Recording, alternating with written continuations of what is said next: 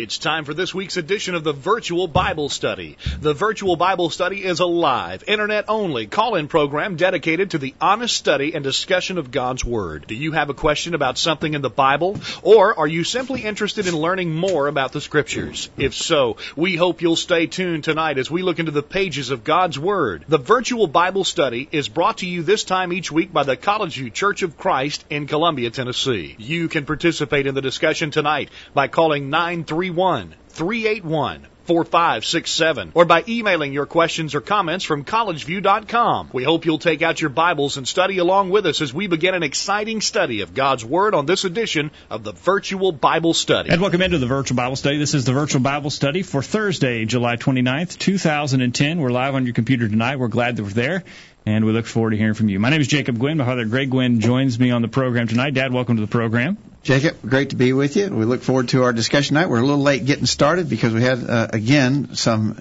technical difficulties. They're still saying Ustream is down, Jacob.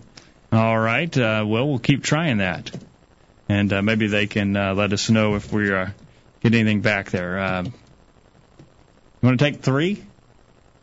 Yeah, let's take three. Oh, wait a minute. Anthony's saying he's got it now. All right. Well, we're let's back. start over again. All right. We're back on the program. We've had some technical difficulties, and it's ironic that we had technical difficulties on this. Uh, what is beginning our sixth year of, I guess, technical difficulties. We started technical difficulties six years ago, or five years ago. We're starting our sixth year of the virtual Bible study yeah, program. Yeah, we, we're sort of planning a little uh, anniversary episode of the virtual Bible study. We've been doing this for five years on every Thursday night, and uh, we we've gotten a lot of good out of it, Jacob. I hope others have. We've reached out to a lot of people. Uh, a lot of people have listened to various episodes of the virtual Bible study. In fact, as we look to some of the statistics on the web page, we find that uh, in total, various episodes of the Virtual Bible Study have been downloaded uh, almost 400,000 times. 400,000, that's right. That's P- pretty amazing. That's right.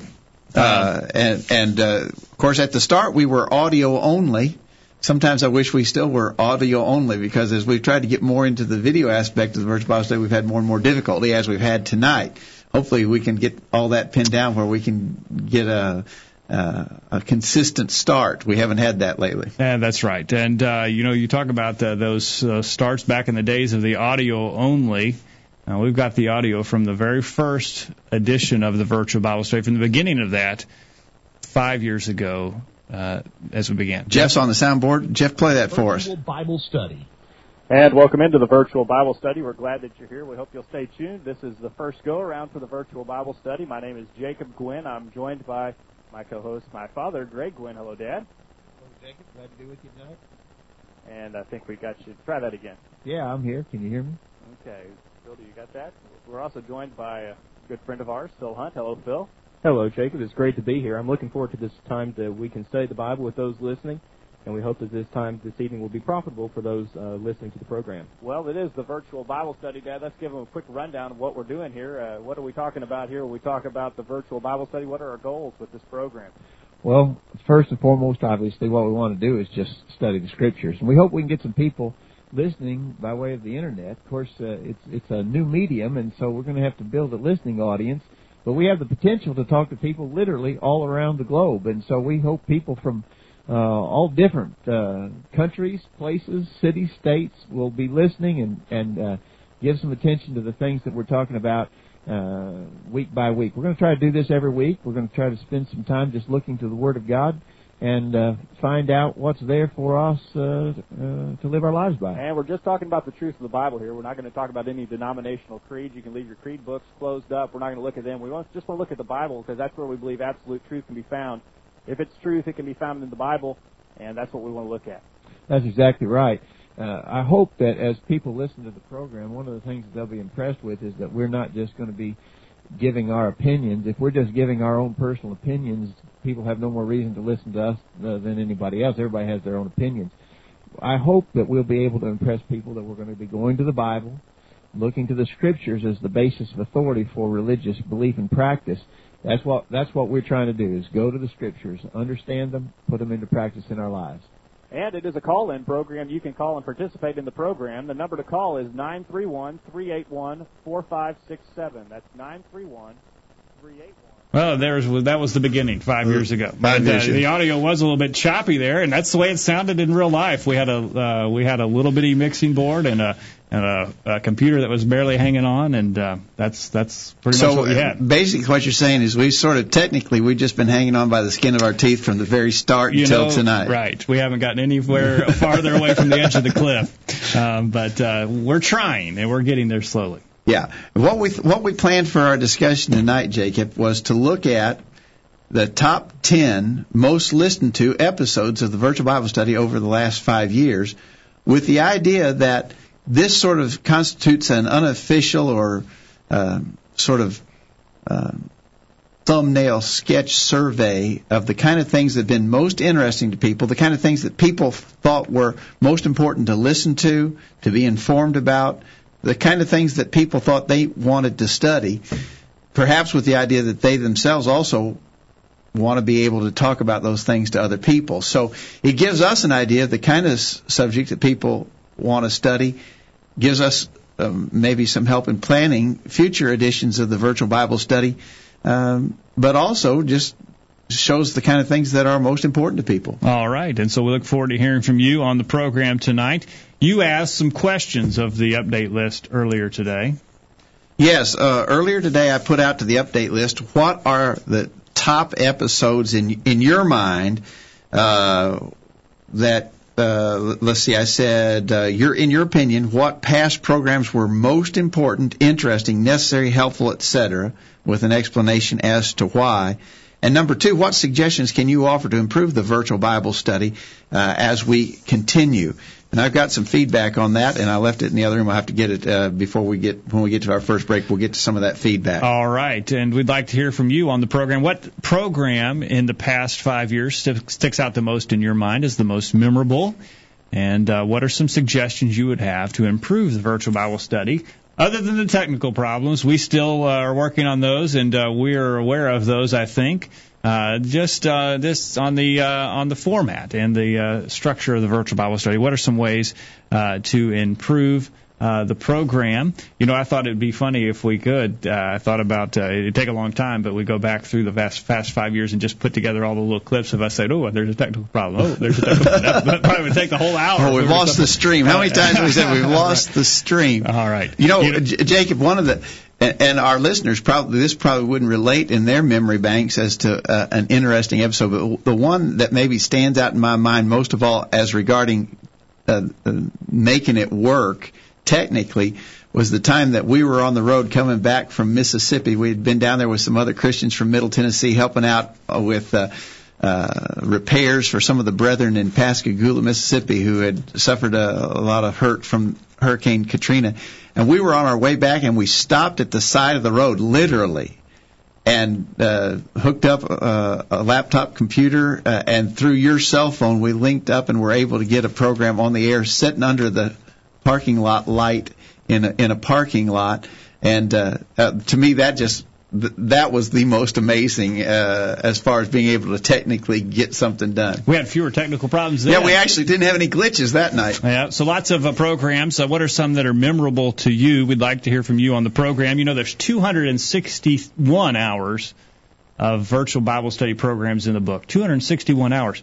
You know, a lot of people listen to the program while they're at work. You could line those programs up at work and listen for, if you work 40 hours a week, you could listen for six and a half weeks every hour of the day while you're working Yeah. to the virtual Bible study. Six and a half weeks. And, and a lot of people do listen uh, on the archives, and we appreciate that, and, and we're glad that that provides an opportunity that people can listen. We love live listeners who participate. We understand sometimes people can't. We've even got people listening from the other side of the world who uh, they'd have to be up in the middle of the night or very early in the morning to be listening to us live, but they listen. To, just last week we heard from from Peter in uh, in England, who's soon to be moving to Australia. He told us in his email he has to listen to the archives now, but when he gets to Australia, I think he said he could listen at lunchtime, listen live when he's in, uh, living in Australia. So we just a uh, lot, lot of people listen by the archives, and and that's a good thing too. and We appreciate that. All right, we got a listener here who says he listens on his bicycle at six o'clock in the morning. So we're glad that uh, we appreciate you doing In the that. chat room. All right, Good. So, um, good. so let us know. Uh, let us know how you listen, how long you've been listening, where you listen from, uh, we'd like to hear from you on the program tonight. Maybe you don't have any uh, comment about the uh, scriptures that we're talking about tonight, but just like to let us know you're out there. Do that. Join in on the program. We'd like to hear from you on the phone tonight as well. Uh, give us a call. It's toll free, 877 381 4567. And we're getting some some people in the chat room already commenting on the episodes that they liked. Uh, Anthony mentions the one two weeks ago uh, where we talked to a Presbyterian preacher. Uh, uh, he talks about, uh, he mentions the interview with Shirley Phelps Roper that we're going to talk about tonight. Dan Barker, we're going to talk about an interview we, we had with him who was an atheist. Uh, and he mentions some discussions with with a Catholic apologist that we had, uh, and he he mentions that. So, uh, Anthony, I think there Jacob is indicating what I see as a trend in some of the responses we got. The people really like those interview programs where we have someone on either live in person or live via the telephone, and we have an interview with someone on a topic. Sometimes an interview with people that we agree with, sometimes interviews with people we disagree with. But uh, I think that most of our listeners are suggesting that that's the kind of thing they especially like. Those are beneficial because we get to see both sides of the of the argument Yeah. and uh, can compare the two with what the scriptures teach to see uh, which is true. And so we do we enjoy those as well on our end as well. That's right. All right. Well, uh, we have. Uh, Let's take a quick break and then get started into our top 10. Let's do that. Uh, we're a little bit off on our breaks due to our technical problems, but uh, we hope that you will take a minute during the break to give us a call or send us an email. Let us know you're out there. We'll take a break and continue the discussion right after this. This is Jared in Warwickshire, England. Enjoying the virtual Bible study? Email a friend during this break and tell them to join in on the discussion. There's more exciting Bible study after this commercial. This is Jared in Warwickshire, England. Listen to the chat from the virtual Bible study each Thursday night. My name is Rick Harris, and I love to listen to the virtual Bible study. I hope you'll join me and many others in this weekly Internet Bible study group. Be sure to listen every Thursday night. And whatsoever ye do in word or deed, do all in the name of the Lord Jesus, giving thanks to God and the Father by him.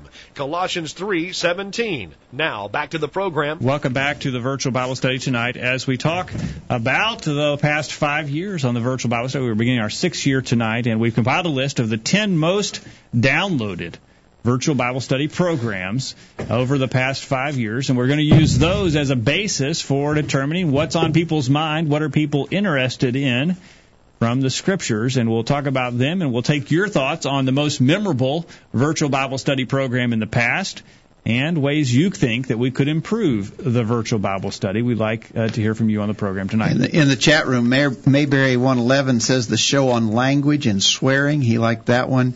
Uh, Anthony mentions one that we did on movies that had a lot of participation from the audience. Um, and uh, this is interesting, Jacob. It was mentioned we need an iPhone app, and and uh, I think John in o- Oklahoma says there is a UStream viewing app for iPhone and iPad. That's pretty interesting. Uh, those who are into that sort of thing could actually uh, maybe watch on their iPhone. And uh, yes, and I understand you can do that going down the interstate with those those kind of things. I, Great. Yeah. So I don't I hope we're not responsible for any wrecks, but yeah, that'd be that's a good uh, way to use your phone for that. Um, J- Jacob, we were talking about interview programs being popular. Aaron uh, sends in from Texas and says, Jacob and Greg, first I wanted to say that I appreciate the work you guys have put into this. I have really enjoyed the virtual Bible study over the past five years. The programs I've enjoyed the most and the ones where I've learned the most were the ones where you had live guests, even on the phone, who actually hold positions that I don't agree with Calvinism, homosexual marriage, whatever. In my experience, it's usually hard for a position to be accurately explained by somebody who doesn't hold that position, and so I think we sometimes hear a lot of straw men in preaching on some subjects just because we don't really understand how a person could believe something so different from what we believe. So I like hearing proponents explain why they hold their positions. Of course, having a live guest who differs with you is probably a harder program to prepare for, even if you're going to let the guest do a lot of talking. So, uh, Aaron, uh, I think we agree with him. We get a better view of what people think. Uh, uh, just as an illustration, the program from a couple weeks ago, um, uh, where we interviewed a Presbyterian preacher about the question of homosexual marriage and ordaining homosexual ministers in the Presbyterian Church. A lot of people have commented to me that that was so enlightening to to actually hear him in his own words explain his religious position, and really gives you a, a, a real good uh, picture of where those people are religiously. Much different than where we are religiously, but we need to know that. All right. Brad echoes those sentiments uh, from Athens, Alabama, where he says, I enjoyed the discussions you had with the two brethren who support church sponsored recreation August 10th, 2006, and church sponsored benevolence to non Christians September 14th, 2006. Brad's got a good memory. Both of those programs were something of an informal debate, and there was a lot of scripture, best I can remember, on both sides. I enjoy the challenge to my beliefs. It makes me aware of the arguments in favor of things I disagree with and helps me to hone my arguments against such. Maybe it's just the attitude you, that uh, you guys have, but it seems that these less formal debates conversations really that you have across the table don't get as caustic as a formal debate in which one guy stands up and talks for 20 minutes and then another guy stands up and talks for 20 minutes. Other than that, it's difficult to single one program or type of program out. There are a few programs where I there are few programs where I don't learn at least one new thing. Uh, please keep it up. You know, uh, in regards to those interviews we've done and what Brad mentions there, one of the things that we that we try to do when we interview people, Jake, and we've done this pretty consistently in the interviews we've had, is we try to let them have time to say what they want to say and and explain their position as thoroughly as possible because that's what we really want to know. We want to know where they're at very often we have come back sometimes the following week and then reviewed those interviews to give a more thorough biblical response to what they said if it was something we disagreed with. But if if we were to stop someone, if, for instance, uh, uh, we're going to talk about the, the interview we had with Shirley Phelps Roper. Uh, of the Westboro Baptist Church. We're going to talk about the interview we had with Dan Barker, who was an atheist if we stopped them every time they said something we disagreed with, we'd get nowhere. They would not be able to explain themselves. We wouldn't get a real picture of what they believe and so forth. So uh, we've tried, and we're not perfect interviewers by any means, but we've tried in those interview opportunities to give people enough chance to say what they want to say to really explain their position as thoroughly as possible. Okay, along those lines, though, Brad does give us constructive criticism. He says anytime you have someone on, Mr. McCullough, for instance, that was a few weeks ago, with the, the Presbyterian preacher, uh-huh, it is something of a debate, but many times there's little scripture. I realize that there is little you can do to force your guest to cite scripture. I also realize that sometimes guests cannot say stay the entire hour. So for the 20 minutes or so you have them, you may have you have to fire as many questions as possible and then examine their answers later. I say all that to say that when you have guests with opposing viewpoints, I'd like for them to stay the whole hour so that you have time to go back and forth with scripture. You do a good job, by the way, of challenging guests for scriptures to support their views. I think having them for the entire hour will give you time to do more of that. Right. So Thank that's uh, that's true. We, we we do sometimes have trouble keeping the discussion uh, centered around Scripture. Yeah. Uh, but you know, sometimes they've got such far out views that it's hard to pull them back in. But uh, we Yeah. do need to. We can do better about that. All right, let's go to let's go to our top ten list and uh, talk about just sort of give a, a thumbnail sketch of the, some of the things that people saw as most interesting. All right. I will make a note if you're in the chat room tonight, you don't have to have a username to to comment. You can comment anonymously tonight. Just type your comments there in the chat window and send them in. Let us know where you're listening tonight if you would. Uh, we'd like to hear from you. All right. The top 10 list. The, the top 10 most downloaded virtual Bible study programs from the past five years. Let's start with with number ten. We'll work up to the most. Oh, uh, you're going to start with me. Number uh, we we we broke these up. Uh, Uh, you're going to do the even numbers. I'm going to do we're going to go from the bottom up. uh, yeah, we'll All right. start with number ten. All right, the first program, or the number 10 program that was downloaded uh, in the past five years, was in a program we did on April 5th, 2007, an investigation of the religion of Islam.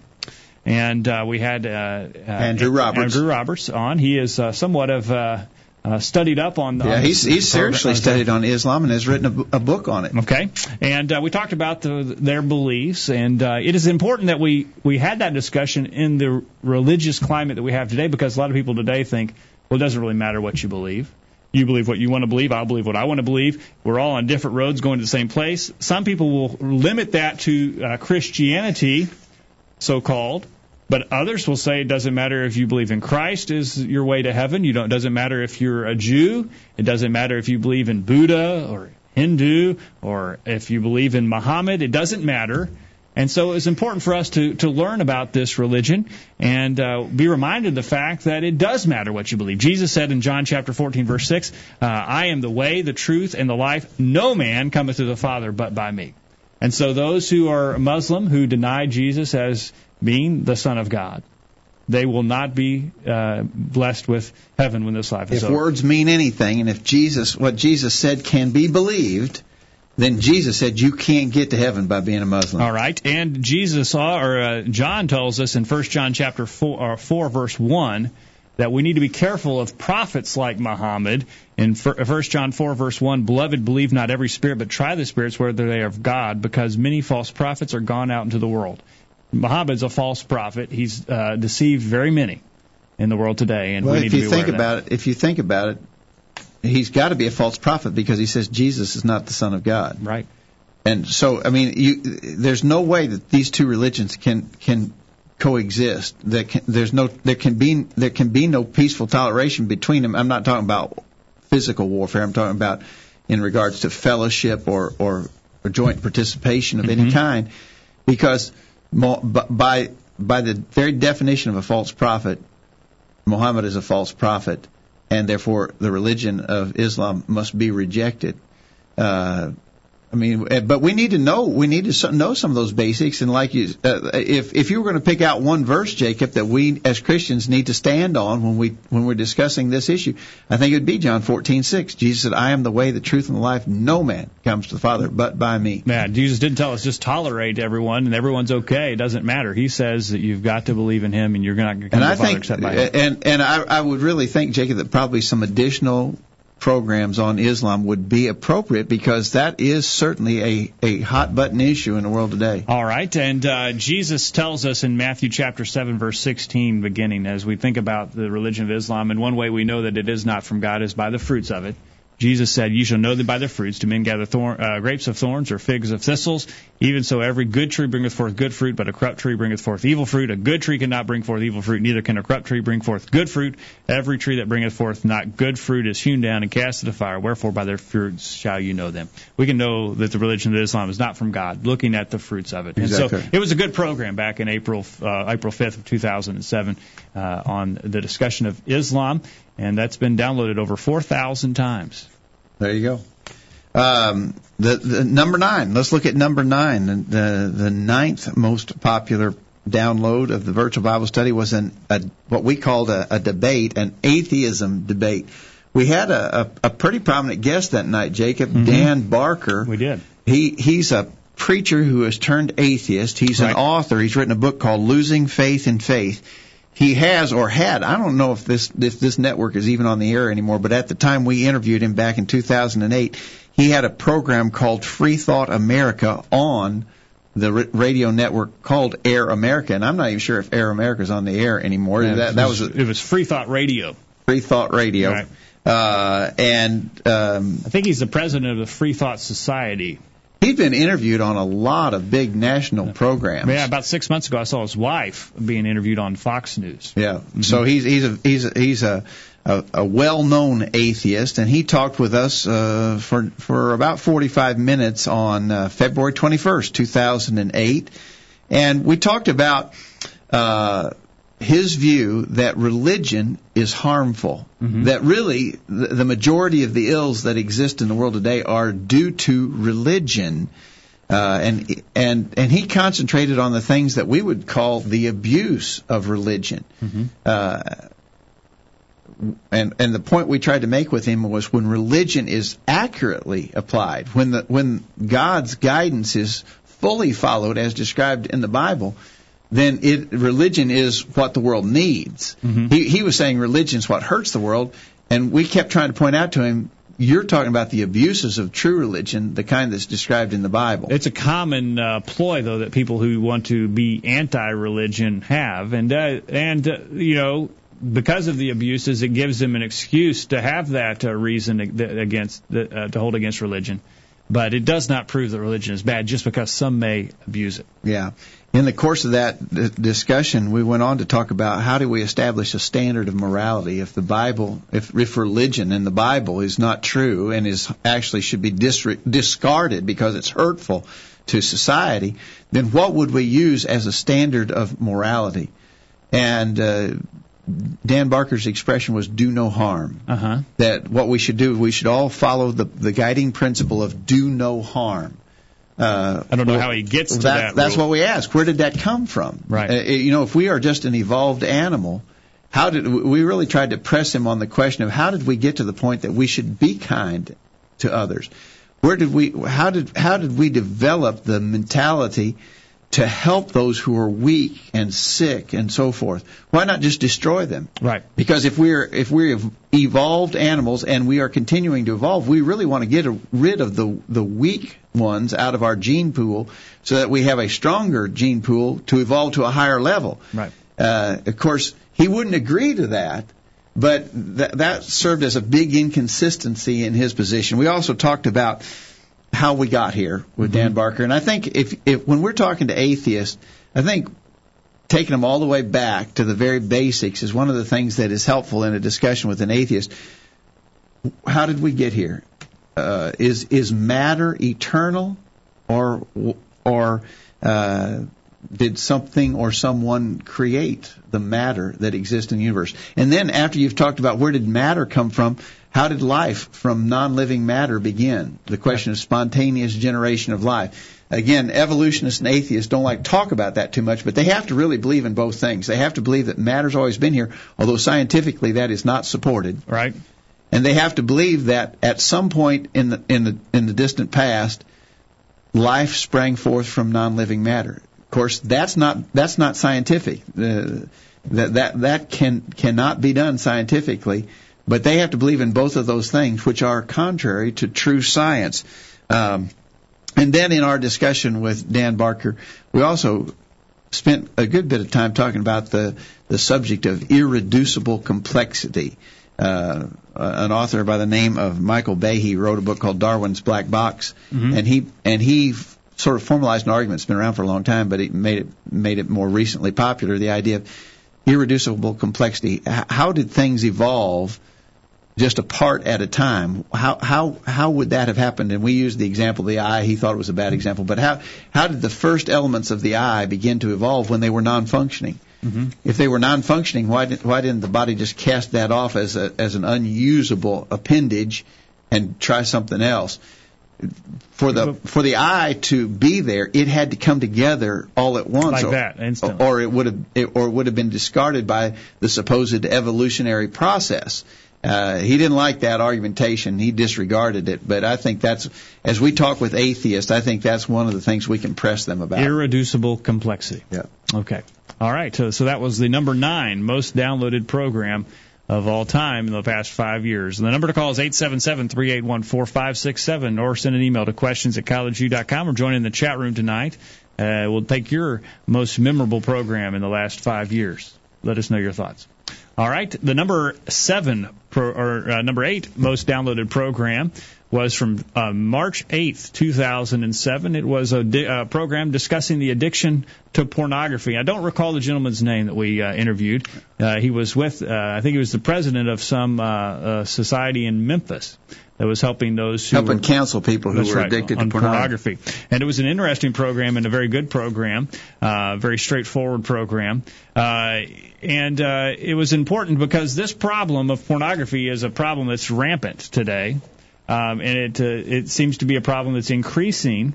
Uh, uh, among those who are in the world and those who uh, profess to be Christians as well, uh, but it's not a new problem.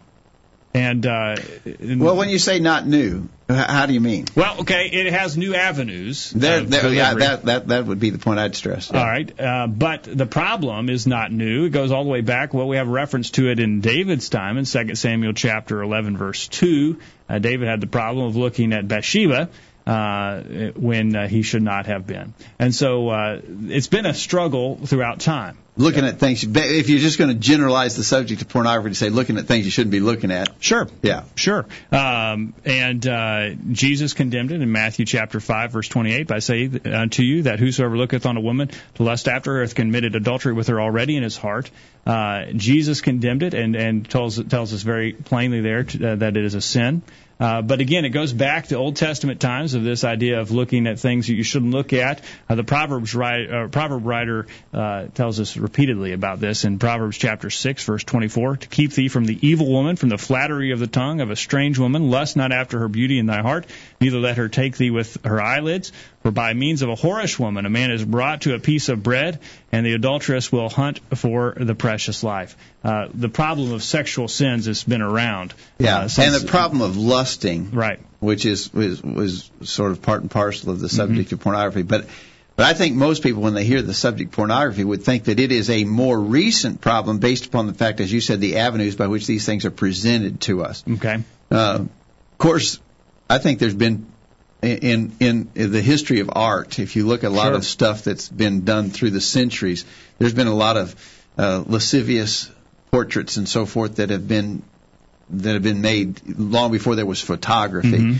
But with the advent of photography and then the advent of broadcast media, print media, electronic media, there are all kinds of new avenues to get these illicit images uh, before our eyes. I think we're under a greater challenge in our day and time than ever before in, in controlling uh, our our our looking at things we shouldn't look at. All right, uh, but we see. And uh, we saw with the interview of the gentleman that we interviewed on this program uh, back in March of 2007, the, the destructive nature of it. And uh, these sexual sins have been destructive throughout time. Uh, the proverb writer again warns us of that. And this uh, this uh, man was telling us about the dangers and It's the destruct- fastest growing addiction, uh, in, at least in our country, probably in the world. Is the fastest growing addiction is the addiction to pornography, and that's a and as we discussed in that program, it is it is an accurate use of terminology to call it an addiction. Okay, uh, we need to take a break, but uh, one passage that's been used a lot on this is uh, Job 31, verse 1. I made a covenant with my eyes. Why should, should I think upon a maid? Uh, Job had made the determination that he was going to be careful what he looked at. And uh, everyone in society today, male and female really, need to be careful of uh, what they see presented to them in the media. All right, we take a break. Uh, we're down. We're down through three of our programs. We have to hurry we have seven more to go, and about halfway through the program tonight. We look forward to hearing from you. Let us know your more memorable uh, editions of the virtual Bible study. Let us know which ways that we can improve it to make it more effective. Let us know your thoughts. We'll take a short break and And we're going to, by the way, it's our bullet point break, and we're going to go back to the very first bullet point that we ever did. I don't know what the date on that was. Jeff, you got the date on that? February 7th Of of 2000, 2008. 2008. So we've been doing a bullet point each week since February 7th of 2008. All right, we'll take a break and continue right after this. Are you listening? There's going to be a test on this stuff. Stay tuned. The virtual Bible study will be right back after this. This is Greg Gwin with this week's Bullet Point. Stock market investors have been nervously watching the daily news reports to see how their investments are doing. Even a slight increase or decrease in points can sometimes mean a gain or loss of thousands of dollars. And so those with money invested are very interested to know the latest market trends. While stock market investments can be a helpful tool in building up financial wealth, the scriptures teach us that our most important investments ought to be in a different realm. Jesus said, Lay not up for yourselves treasures upon earth, where moth and rust doth corrupt, and where thieves break through and steal. But lay up for yourselves treasures in heaven, where neither moth nor rust doth corrupt, and where thieves do not break through nor steal. Matthew 6, 19 and 20. The reason for this emphasis on heavenly investments is obvious. Jesus said, For where your treasure is, there will your heart be also. Verse 21. We need to realize that having our treasures laid up in heaven has advantages now as well as in eternity. Not only will we reap the reward of a heavenly home forever, but we will also benefit in this life. If our investments are in spiritual things, we'll have a great ongoing interest in them. Just as a stock market investor watches the market closely, we will carefully watch how things are developing in our spiritual lives. There will be a tendency to do the things that will increase our heavenly stock, and we will be on guard for anything that could threaten our eternal well-being. And if we should begin to struggle in our service as Christians, others will be able to call us back by reminding us of our investment. Hebrews 10, 32 through 37. So, Christian, how are your investments? Think about it. That's this week's bullet point. I am Nestor Sanchez from Arica, Chile in South America, and I love to listen to the virtual Bible study. And this moment, I invite you to participate in this program too. Gracias. All right, we're back on the program tonight, and uh, we appreciate uh, you being out there, um, and uh, we appreciate your work on the bullet points, Dad. We've been doing that for about uh, two and a half years now. Yeah, and I've, I've been thinking about a way to possibly use those bullet points uh, additionally. We may we may bring out a plan to use those bullet points. We've got a lot of recorded bullet points. We might uh, be able to use in another way to encourage people. So we'll we'll talk about that. All right, we've got uh, one person here and a couple people in the chat room tonight. One anonymous listener says I like the addition to the bullet points. Mayberry 111 agrees to that. Uh, one listener there likes to hear Nestor Sanchez, who came back uh, from that break on the back end of that break there Yeah. uh, from Nestor Chile. Nestor preaches in Arica, Chile. He also does a lot of preaching work in the country of Peru. He travels to Cuba. They're a long way away from here, but uh, they're in similar time zones where they can listen. Uh, I think they, they may be in the same time zone, very close. yeah, so it works out for him to listen on the other side of the world. Yeah, on the on the other hemisphere Yeah, of on the bottom of the world Yeah, there. the other. All right. Uh, but we we love Nestor. Nestor's a good friend, and and the church here at College View has been helping to support Nestor in his preaching work for many years. So we appreciate him when we ever hear from, when we do get to hear from him We're, on ask- Virtual Bible Study. we're asking you for your more, more memorable programs, and we're asking you for your suggestions on how to improve the program. Preston in Georgia sends in his suggestion. My suggestion would be to strive to have a greater Facebook and YouTube presence. The Facebook page has grown and continues to grow, but I think that it could be uh, be more to do in the group other than just invitations to the study. You can advertise on Facebook with YouTube. You have to put some stuff, but more the more you put on there, the better, and it will advertise itself. If you don't have a video, you can just and it goes on and gives some suggestions there. Uh, Preston actually started the Facebook group uh, on the virtual Bible study. Appreciate him for doing that, Thank- and thanks, perhaps we could. Yeah, and that. you know some of those few video, short videos we put on YouTube have been listened to hundreds and thousands of times. Mm-hmm. Several, one of them several thousand times on uh, just a simple video we did on "Do I Have to Be Baptized?" So Mm-hmm. we probably should follow Preston's advice and get a bigger presence out there on YouTube and probably Facebook as well. Uh, Jared in Cookeville, Tennessee, writes and says he's watching tonight on his Droid app. Okay. And he says, "I wonder how we'll be viewing the show five years from now." well, that's true. A lot of you won't have it on phone; it'll be implanted in your cornea there. That's probably right. You know, but uh, we we started the program because we couldn't. You know, we could give the history of the program. Now, we started the program because we couldn't find a radio station uh, to let us on the air. We wanted to have a, a call-in radio program in Columbia, and so we had the idea to start an internet-only broadcast, and we really didn't have the foresight to see that the radio would be dying down and the internet would be going up. Uh, but we happened to be in the right spot at the right time. Well, you think about how many people have listened to various episodes of the Virtual Bible Study over five years. We wouldn't have had near that kind of listenership on a local radio station in Columbia, Tennessee. So it turned out to be a good thing. Right. Okay. Uh, Preston uh, gives us his more memorable programs: how to deal with sin, how to remain faithful, evolution versus intelligent design, God's role for men and women, uh, choosing a mate, and others. So thank you, Preston, for those. Uh, okay, thanks, Preston. We, Preston's been a listener from way back to the first days of the Virtual Bible Study. Thanks for being there, Preston. Uh, real quick, let's, we're looking at our top 10 most listened to. We're working up to number one. Number seven most listened to program was a review of the Shirley Phelps Roper interview. Many of our listeners, that name probably familiar to many of our listeners. Shirley Phelps Shirley Phelps Roper Roper, is yeah. with the Westboro Baptist Church in Topeka, Kansas. That's the group that goes around and protests at the funerals of servicemen who've been killed in Afghanistan or Iraq.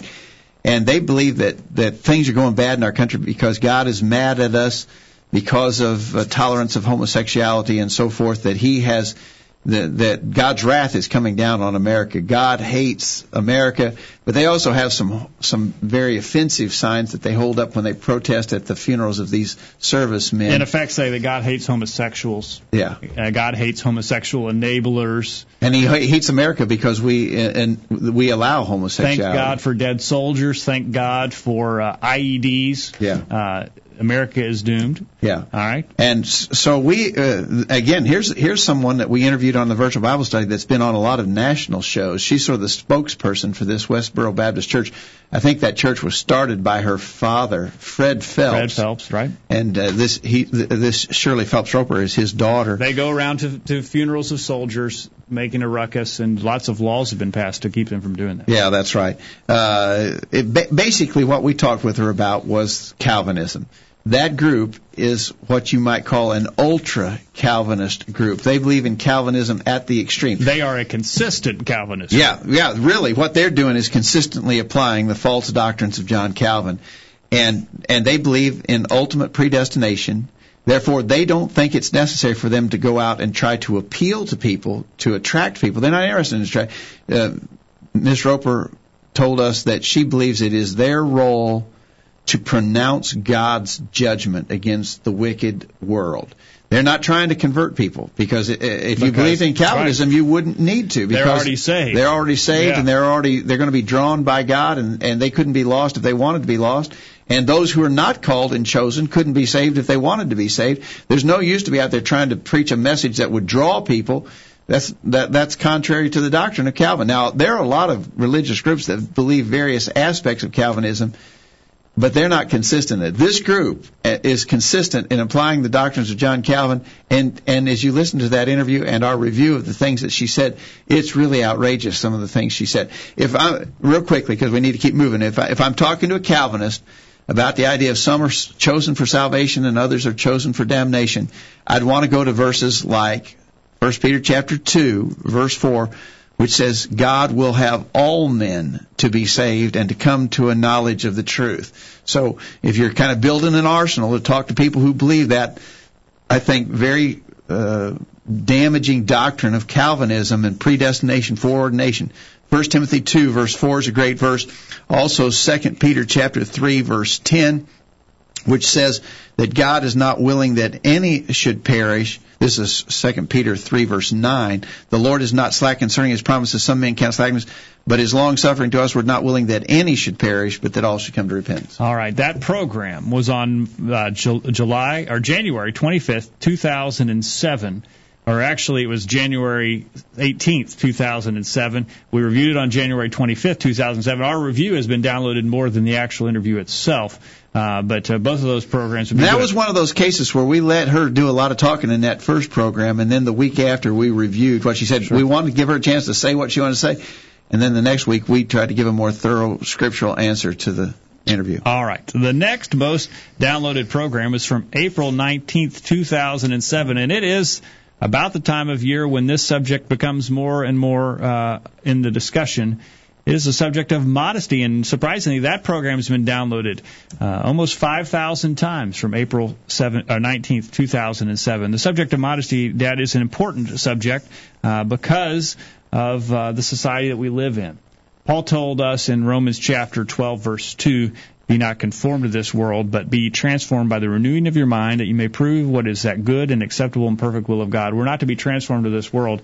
And we get bombarded with fashion statements by the world daily, on a daily basis. And those uh, messages, it appears, rub off on us as Christians over time. We begin uh, to follow the trends of the world in their fashion. Yeah, And a lot of immodesty. I, I think what happens is here's if you were to chart what happens. Here's the world as the world becomes more and more immoral and immodest, and Christians are not out here at the cutting edge of that, but we're allowing them to drag us along. Right. And so we become more tolerant, more calloused to worldliness and immodesty, and uh, it's a problem. Christians really got to be on their guard. Now, that, the problem is that our society today finds no shame in nakedness. But God says that nakedness is a shame throughout scriptures, in the Old Testament and even in the New Testament. God tells us nakedness is a shame. In Revelation chapter 3, verse 18, using uh, uh, in a spiritual uh, discussion, but using the physical as a, a basis uh, to make the point. In Revelation chapter 3 verse 18, we read, uh, I counsel thee to buy of me gold tried in the fire that thou mayest be rich, and white raiment that thou mayest be clothed, and that the shame of thy nakedness do not appear. Jesus said that nakedness was a shame. Our society doesn't see it that way. That's right. Nakedness has always been a shame, all the way back to the Garden of Eden, and it still is today. But the world doesn't understand it. The Bible, I think, defines nakedness, and and as Christians, we've got to stay far away from that sin of exposing your nakedness. You know, I think uh, covering your nakedness is one point. Modesty is even a, a, a stricter rule. We would modest. reference you to that program that was, uh, again, on April 19th, 2007, but just a few verses to help with that definition of nakedness. You might check, check Exodus chapter 28, verse 42, Isaiah chapter 47, verses 2 and 3. uh, to get the definition of what God says is nakedness. But as you said, modesty goes beyond just covering your nakedness. And uh, and that is a, a modesty is a characteristic that is not very common in the world that we live in today. In 1 Timothy chapter 2 verses 8 and 9, Tim, uh, Paul writes to Timothy, I will therefore that men pray everywhere, lifting up holy hands without wrath and doubting, in like manner also that women adorn themselves in modest apparel with shamefacedness and sobriety, not with broided hair or gold or pearls or costly array. Uh, Paul mentions two things there that many women today do not possess, and that is a spirit of modesty and of shamefacedness. What is uh, uh, shamefacedness as you understand it? Well, it's the idea of being able to blush, to, to be able Sure. to, to, to have a reasonable sense of what you shouldn't do. Uh, Strong defines it as bashfulness towards men, uh, modesty I think respectable timidity is one Okay. de- definition. I've You know, heard. you can think of some older women who have had that uh, that propriety about them, and that is not present uh, in many women today. And then also, Paul t- uh, tells Timothy there that women need to uh, be adorned in modest apparel. Modest uh, is uh, decent, well arranged, appropriate. Yeah. Their, their, their, their, their dress needs to be that. So that was a good discussion back on. Let's do uh, one April more quickly, and then we, we, if we get a final break here, we're running a little late because we were late starting with our issues at the start of the program. Uh, that was uh, number six. Number five, number five most downloaded program, evidence of the resurrection. Um, and I, I want to read an email from Chris. Uh, I'm not sure where Chris is, but Chris writes uh, concerning his the shows he thinks are most important. He says the show on alleged contradictions of the resurrection. Apologetic type studies are vitally important. Many people will hear snippets from TV about history, National Geographic, and so forth, spouting these types of problems with the Scripture. If you're unprepared, this could possibly pose a tremendous stumbling block. Once you see the whole picture, these alleged contradictions disappear. And we've tried to. De- uh, thank you, Chris. We've tried to deal with some of those kind of evidences. Uh, subjects and on this program from March 7 uh, March 15th 2007 we dealt with evidence of the resurrection. This program been downloaded almost 7,000 times. Uh, the thing that prompted us to talk about it at that time was that a documentary had just come out called The Lost Tomb of Jesus uh, and they were reporting that, that a tomb had been found and they believed they had found the bone box or ossuary in which Jesus' bones. In other, words, in other words, the tomb of Jesus had been found, and his bones had been found. Imagine that. Suggesting that he definitely was not resurrected. The director of that documentary, by the way, was James Cameron, Uh-huh. who was the, the, the director or producer, director, I guess, of Titanic and most recently the movie Avatar. So he's, Okay. he's a famous guy, and he We've talked about him a few times in Yeah. other references on this yeah, program. well, of course, this this was not a new find. That bone box had been found was found 25 years before. Back in 1980, I think that bone box was Mm-hmm. found. Uh, and, and we just debunked the, the, the whole concept of that documentary. W- w- What we were trying to do is make sure that nobody had their faith shaken by the claims that they'd found the bones of Jesus. That just simply wasn't the case. When we're talking to people about the resurrection, we've we've studied that before. We don't have time to go too deeply into that tonight. But if I was to be asked, Jacob, if I have a chance to talk to someone to try to prove to them the resurrection, Mhm. the argument that I'm going to make Okay, is one argument. I'm going to give them one argument. Mhm. The life of the apostles, the subsequent life of the apostles after the resurrection. Before the resurrection, they deserted Jesus. They were cowards. After the resurrection, after they saw Jesus, you couldn't stop them from talking about him, even under threat and persecution, and even in, with imprisonment and martyrdom, they never stopped talking about Jesus. How do we know the resurrection actually happened? Look to the apostles, the ones who saw it, who who had firsthand uh, exposure to it. Their example proves to us that the resurrection happened. All right, we're going to take a break and go th- to the rest of the program after that, uh, talking about the top 10 programs. Let us know your thoughts about your most memorable program or ways you'd improve the virtual Bible study. Don't go anywhere. The virtual Bible study continues right after this. Don't touch that mouse. The virtual Bible study will be back right after this.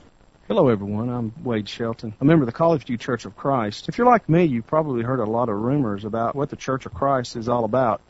Regardless of what the rumors you may have heard, let me just quickly tell you what we are about. The College View Church of Christ is simply a group of Christians that is committed to doing everything that God has commanded us in exactly the way that He commanded us to do it. So we just simply open our Bibles and study them to determine what God has commanded us to do, and then we try to do it. It's just really that simple. Are you interested in being part of a group of people who have this approach to serving God?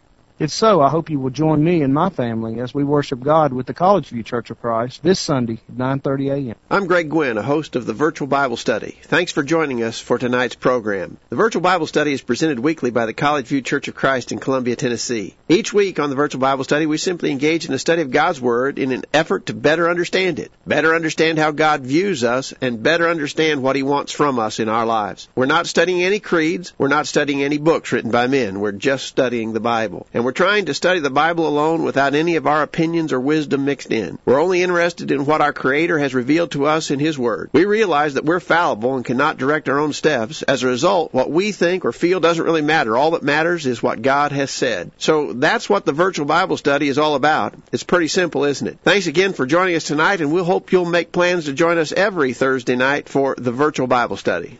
A streaming Bible study. Why didn't I think of that? Now back to the guys. Welcome back into the program tonight. We're glad you're a part of it. We're going to the top of the hour and beyond if you're listening to us live because we had a few technical difficulties at the beginning. We're talking about late getting the started most tonight. 10, the top 10 most downloaded programs. The next is number 4 in line.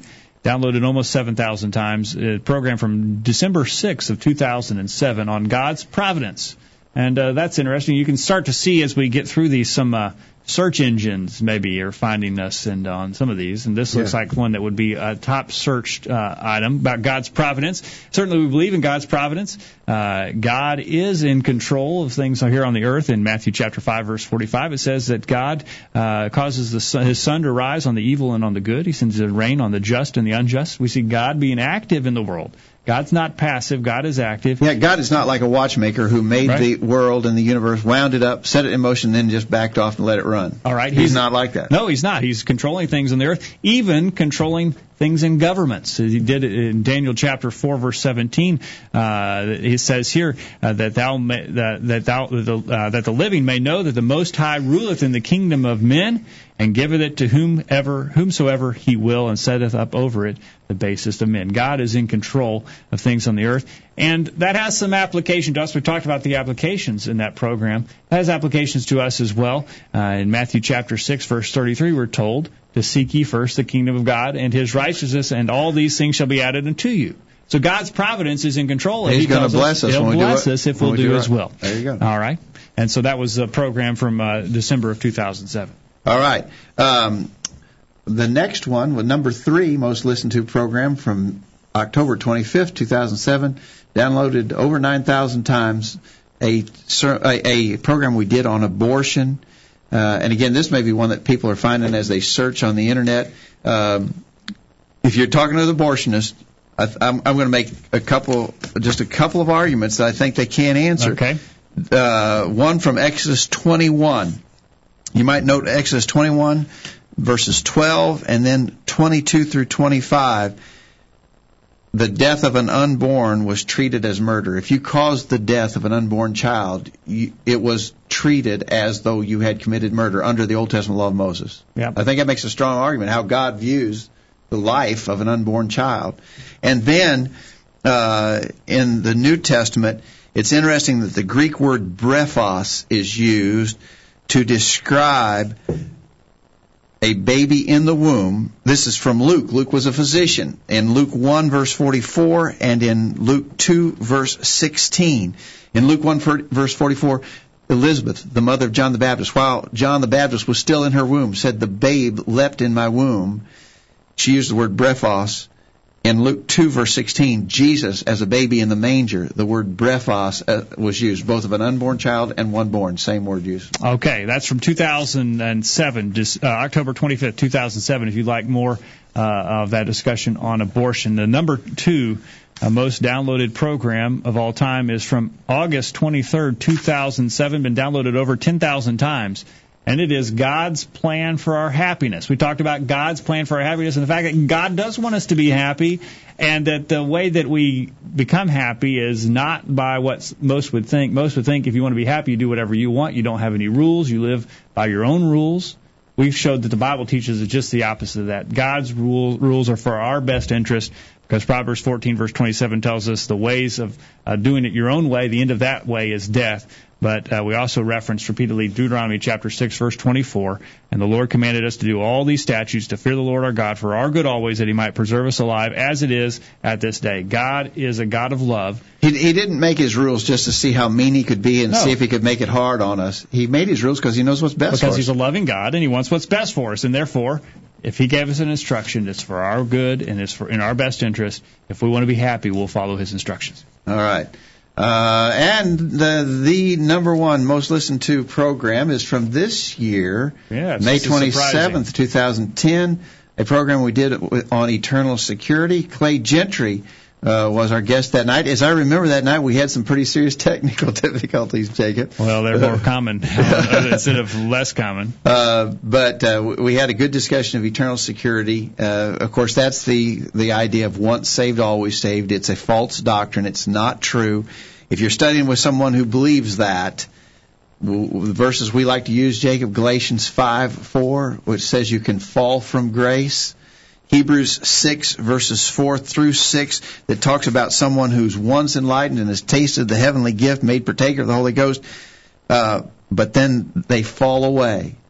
Clearly describing someone. So that's if, if Hebrews 6 verses 4 through 6 talks about someone could fall away. And then maybe the best one of all, 2 Peter 2 verses 20 through 22 talks about someone being like a, a sow that was washed, returning to the wallowing in the mire, the dog returning to its own vomit again, someone who's been saved turning back.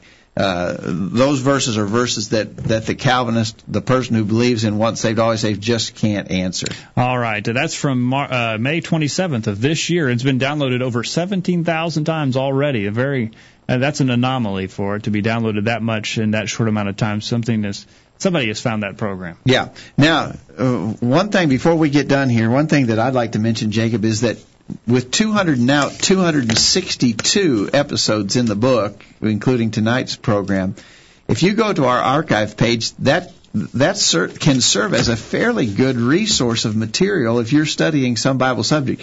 Obviously, over five years and in 262 episodes of the Virtual Bible Study, we've talked about a lot of Bible subjects. We've talked about a lot of subjects, so if you're studying about something, be sure to go to our website and search. But we haven't talked about all the subjects that we could talk about. No, but before we before we pass from that, I would just like to suggest go there if you're looking for something. We don't have a search engine on our webpage. Probably should put one on there. We never have done that. We do need a little But- website redesign. But if you if you hit Control F, uh, uh, a lot of people will know this. Hit Control F, it a window will pop up, and you type in the word you're searching for. And so if you were on that page, if you were on our archive page, did Control F, then a, a window will pop up. If you t- if you want to look for abortion or baptism, type that word in, and then it, it'll go repetitively to each title on that page where that word is found, and and it's pretty. It serves as a sort of a backdoor uh, search engine. Okay. And uh, we have not talked about every topic that there is still to go. And uh, we'd like your help in determining what topics still need to be discussed. Chris, uh, a little more on Chris's email. He said, I'd love to see more apologetic studies, the idea of evidences. Also, more studies on where the rubber meets the road type of things, such as how to strike up a study with people, what are some roadblocks we face when spreading the word and how to overcome them. Basically, some in-depth soul-winning studies. After all, the most important job we were given to do is to go and teach, so we should spend as much time as we can preparing and doing this activity. Another suggestion would be to open up a message board where people could post questions and other Christians could share their input. I realize this could be risky, but a board could be set in place that all messages would have to be approved by a moderator before becoming visible. That could cut down on the craziness. That that that probably would be a useful thing. I don't think we have time to do that, and I I personally wouldn't want to put a message board out there that wasn't moderated because, like he says.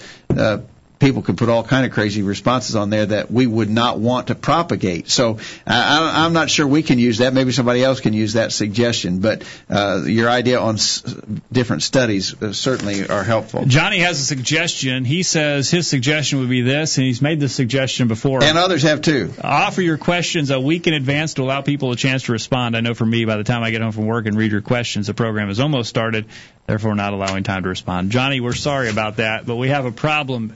We would do that if we knew what we were going to talk about ahead of time. We don't always we don't always have uh, our planning. In fact, we very almost never have our planning that far out in the future. Yeah. Uh, there, there's two sides to that coin. If we put out our update too early, then it People fails to serve the purpose of an update to remind people Yeah. to listen. So Yeah. it's kind of a two-edged sword. And our and sometimes we need to talk about something at the last minute, and uh, so we'll try to give you uh, at least uh, the day of uh, warning, but uh, we probably can't do much better than that just because of the mechanics of the program. Anonymous listener in the chat room says I had received email notices of the program for over a year before I joined in last week and found that show interesting and used uh, the uh, discussion as a uh, sermon illustration. So if you're listening in the archive version, maybe you listen to this program in the podcast uh, version, you uh, have not joined us live, we would encourage you to join us live where you can participate with other listeners. Uh, we think you'd find that beneficial. But if you cannot listen live and listen to us in the podcast version, we appreciate you being out there and being subscribed to our program as well. Yes, uh, and we hope that we'll be able to continue the virtual Bible study uh, for the next five years, uh, and Lord and, willing. Lord willing, and your your participation, your input, your listenership is vital to us being able to do that. So, thanks for your help with the virtual Bible study. Thank you for everyone who's helped and those who have filled in for us, those who've been guests on the program. Uh, appreciate the elders. As, and uh, yeah, the elders of, of the church here have been very supportive of, of this and the work that we do. Literally, but one of the elders built one of our, elders built our little uh, desk here. Yeah, and uh, And we've got had to get more people involved as we've gotten more into to the to the video aspects of the program. We've had to get more people involved. To, uh, tonight, Jeff's running the board. Thanks, Jeff. Uh, and others have helped uh, Anthony, Dan. Uh, so we appreciate the help of various ones here at College View who helped make the program possible. special thanks should go to our wives as well for uh, being uh, supportive. There, sometimes we refer to the live studio audience, which is typically our wives. Right. So uh, we appreciate them for being patient. It's uh, every Thursday night thing. So Thursday night is is off the calendar for any other activities. Typically. All right. Well, we appreciate you for being out there, and uh, we appreciate the opportunity to study God's Word with you. That's what it's about, uh, Dad. It's about uh, having the opportunity to discuss God's Word, and this is a Bible study. That's what it's about, and so we're we're thankful for the Yeah, opportunity. and uh, we do appreciate everybody who helps us. All right. Thank you for being out there. Please be back next week for another edition of the virtual Bible study. And in the meantime, we encourage you to put God first in your life, study His inspired Word, the Bible, and live by it every day. You'll never regret it. Thanks for listening to the virtual Bible study brought to you by the College View Church of Christ. The College View Church of Christ meets at 1618 Hampshire Pike in Columbia, Tennessee. If you are in the Columbia, Tennessee area, we encourage you to worship with the College View Church of Christ on Sunday mornings at 9:30 and on Sunday evenings at 6 o'clock. The College View Church of Christ also welcomes you to attend their Wednesday night Bible studies at 7 o'clock. If you have any questions about something that was said on tonight's broadcast or would like more information about the College View Church of Christ, please call 931-381-4567. That number again, 931-381-4567. Or for more information on the internet, visit collegeview.com. Be sure to tune into the virtual Bible study this time next Thursday for another informative study of God's Word.